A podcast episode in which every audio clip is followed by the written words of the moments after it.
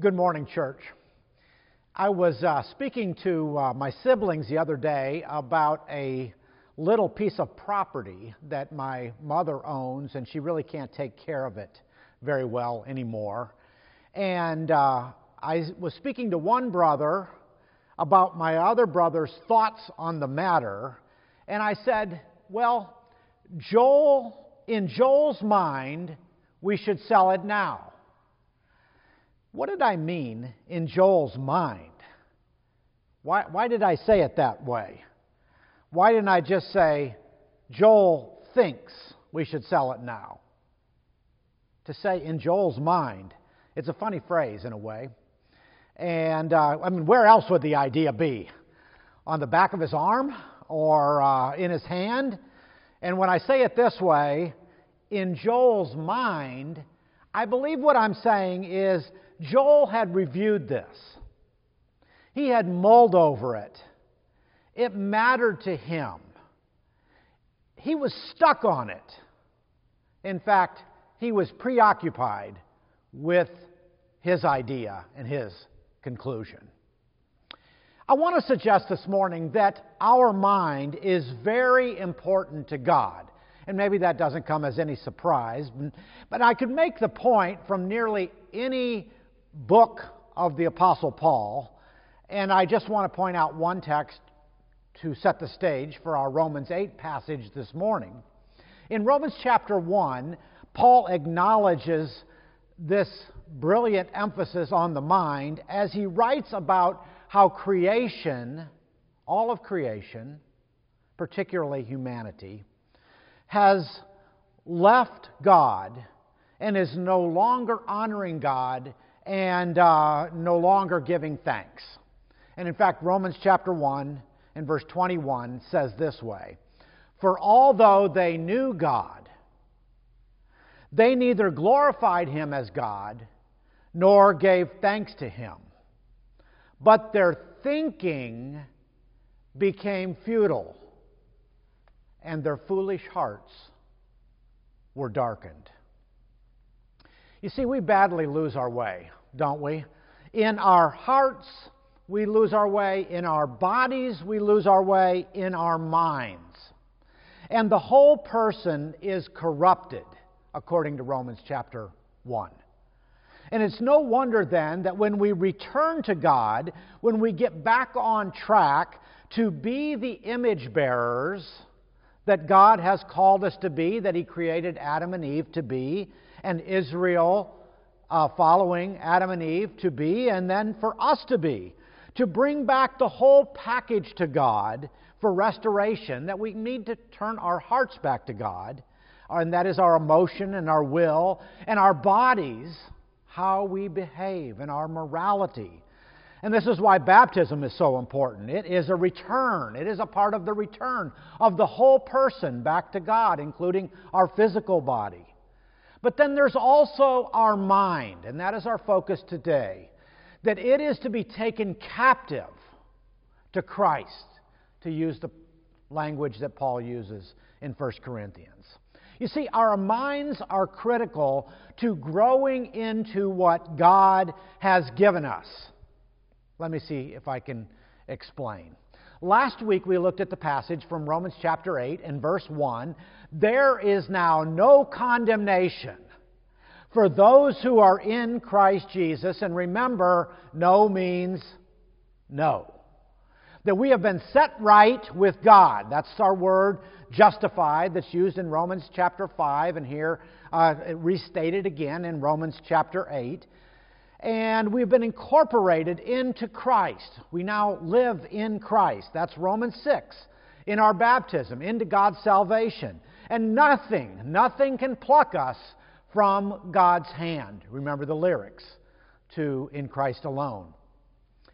But I make this all sound so straightforward. Have you ever tried? I know you have. Many of those listening have tried to follow Christ, to be a follower. And the struggle continues. Why is that? Well, through Christ we participate in God's new creation. The undertow of the old life is right there with us. And it's so strong. I vividly remember um, swimming in the Indian Ocean years and years ago, and the water and the waves were majestic. And the beach was beautiful. And in between, not far from the shore, was an undertow that could sweep the strongest swimmer away. In Romans chapter 8, Paul talks about two mindsets where this undertow is battling it out. And I want us to look for just a few moments at these two very different mindsets. It's recorded in verses 5 through 8, where the flesh and the spirit are contrasted, and they're explicitly or implicitly contrasted in each verse verse 5, verse 6, verse 7, and verse 8. Now, in our contemporary uh, experience of uh, the world and just sort of the endless variations on nearly everything, one might ask how can there be just two ways of thinking? Two worldviews. It's an either or that govern the world. And I must admit that even as I was preparing this lesson and as I thought about my own way of looking at the world, I wanted to resist this for a while. But I believe that there is uh, some genius to what Paul is setting forth by God's Spirit. Two patterns of thinking, and I believe these two mindsets are not quite as mysterious and foreign as they might sound at first. You see, one includes God and the things of God, and the other does not. It is that simple. Not simple to practice, but simple to understand in its, in its most fundamental form. You see, the first mindset is the one Paul says that is set on the flesh, and in verse 5 it says this way Those who live according to the flesh have their minds set on what the flesh desires. To live according to the flesh, straightforward enough, huh?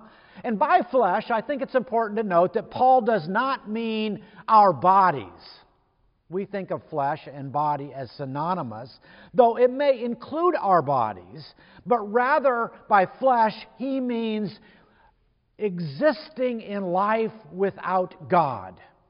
Flesh translated in NIV as sinful nature. The flesh is this mindset that is dominated by I or by me or by mine. It is selfish in its outlook.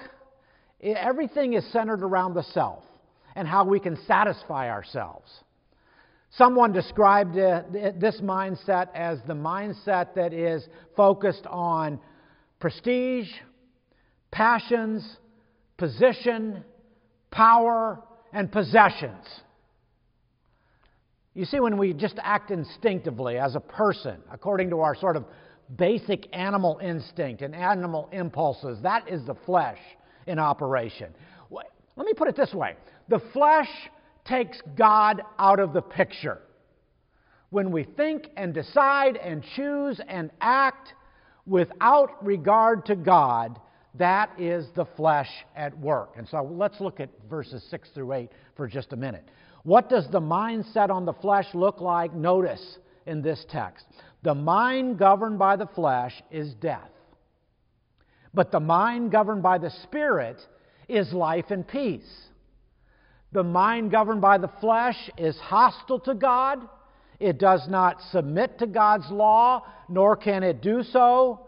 Those who are in the realm of the flesh cannot please God. Let me just summarize very briefly. The mindset on the flesh, verse 6, death. The mindset on the flesh, verse 7a, hostile to God. The mindset on the flesh in verse 7b is rebellious towards God's word.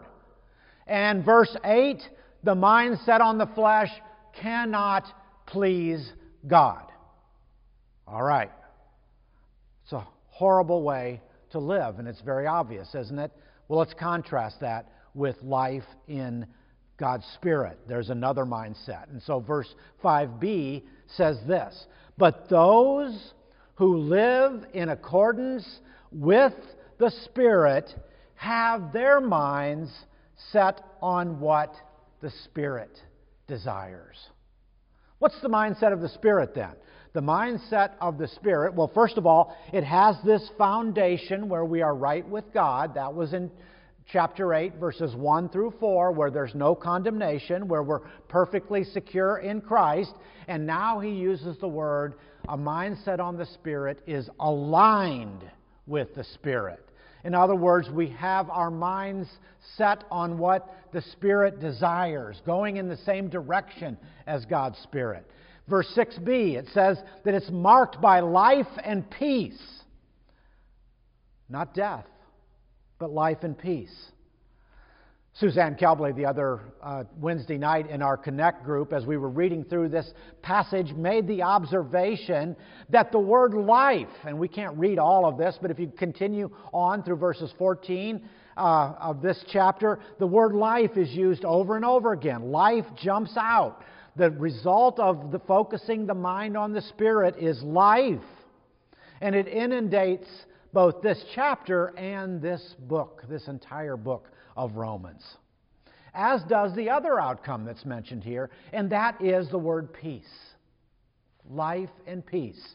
Peace is outlined in chapter 3, in chapter 5, and again here in chapter 8, again in chapter 12, as we talk about peace with one another, peace in our relationships within the community of faith, and again in chapter 15 and as broad and deep as the Old Testament word shalom, which means health and wholeness. And we're talking about a peace that's individual, but much more than that a peace in the community, a peace in our network of relationships. If you and your neighbor have life and peace, then we have understood what it means to walk in the Spirit to have the mindset of the Spirit, to have the mindset of Christ and of God. So let me just for a couple of minutes see if I can practically express what a mindset on the Spirit means. We've looked at some of the outcomes, and they're, they're dramatically different. Let me see if I can say it a few different ways and maybe with an analogy or two, an illustration that will help bring this home. A good golf instructor can spot the 10 things wrong with a golfer's swing. A great golf instructor can identify the one causing the other nine. I want to suggest that your mindset is that one thing. First of all, if I'm understanding this passage and how it points in verses 5, 6, 7, and 8 to outcomes, then we must remember each day of our life, if we're going to set our minds on the Spirit, remember the end goal. To think ultimately, not just in the present but the future. What is the goal of God's mission in the world? Well, it's to save you, but more, it is to change you, it is to transform you. God has this massive restoration project going, and He is restoring His image in your whole being and in your relationships, in your network of influence. And as God restores the entire world to His image and for His glory. And so we honor God by being His reflection in the world. And while the flesh tries to claim that it has noble and wonderful goals as well, Paul says it does not. It is death. Living for self is deadly and corrosive. So, the goal of taking on the mind of Christ, Christ likeness, that's the end game.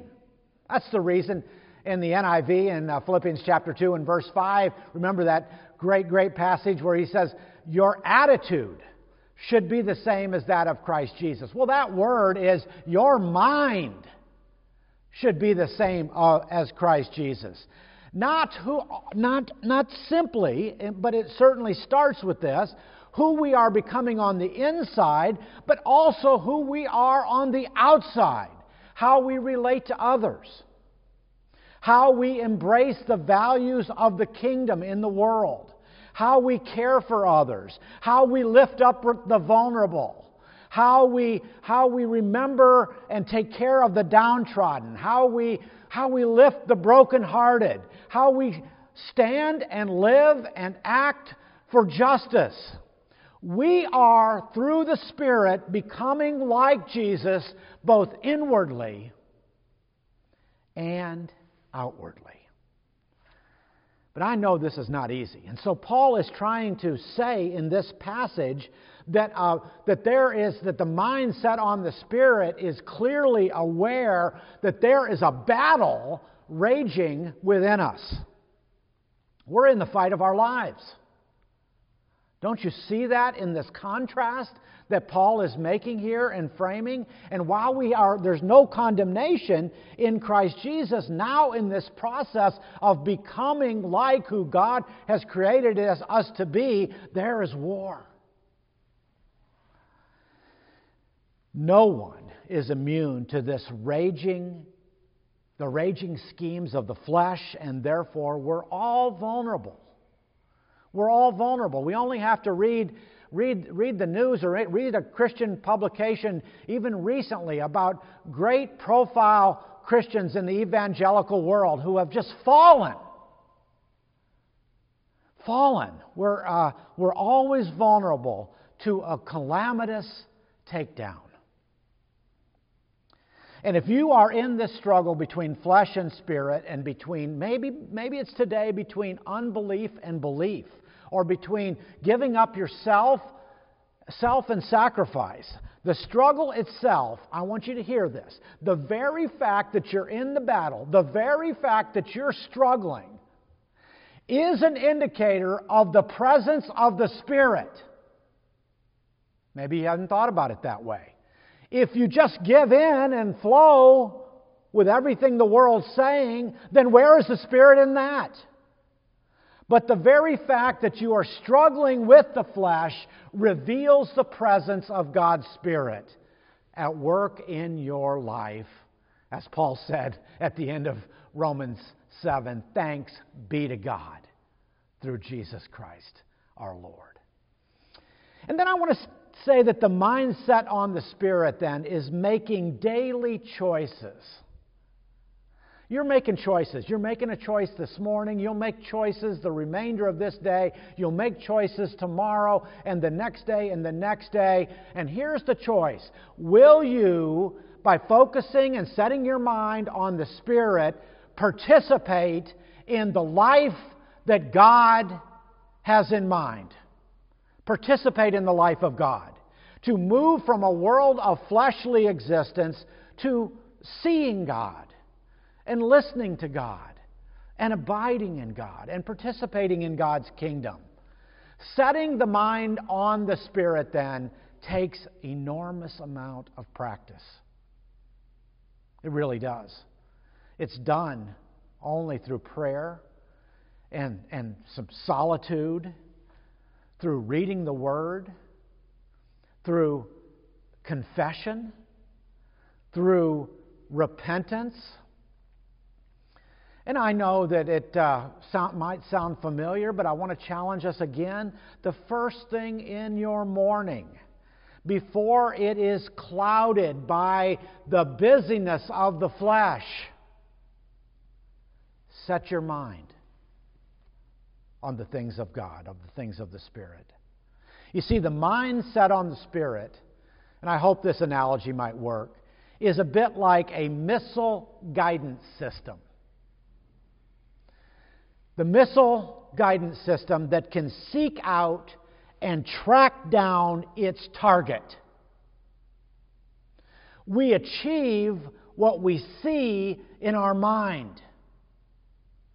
And our imagination under God is that guidance system of our personality. If we set our mind on the flesh, we will produce the results of the flesh. If we set our mind on the Spirit, God's Spirit will produce the fruit of God, the fruit of the Spirit in our lives. And so we get to choose. We have the opportunity to choose. We have choice. And I know that sometimes our habits are so deep and our addictions are so strong, our patterns of operating are so familiar that our capacity to choose feels diminished, very, very limited. And yet, I want to suggest that this is the brilliance of what it means to be a human being and to be in Christ is that we have opportunity to choose. I can choose, and you can choose. Now, this idea isn't limited to Paul. William James, in the early part of the 20th century, said uh, this, his famous psychologist and psychologist of religion, and he said, The greatest discovery of my generation is that human beings can alter their lives by altering their attitude of mind. Well, Paul said that long ago. We are not victims. We can choose, and here's what we need to choose in order to follow the Spirit to surrender, to give ourselves over, to relinquish control each moment to God's living Spirit within us. The invitation this morning is to start now. Don't wait. Yield to the Spirit.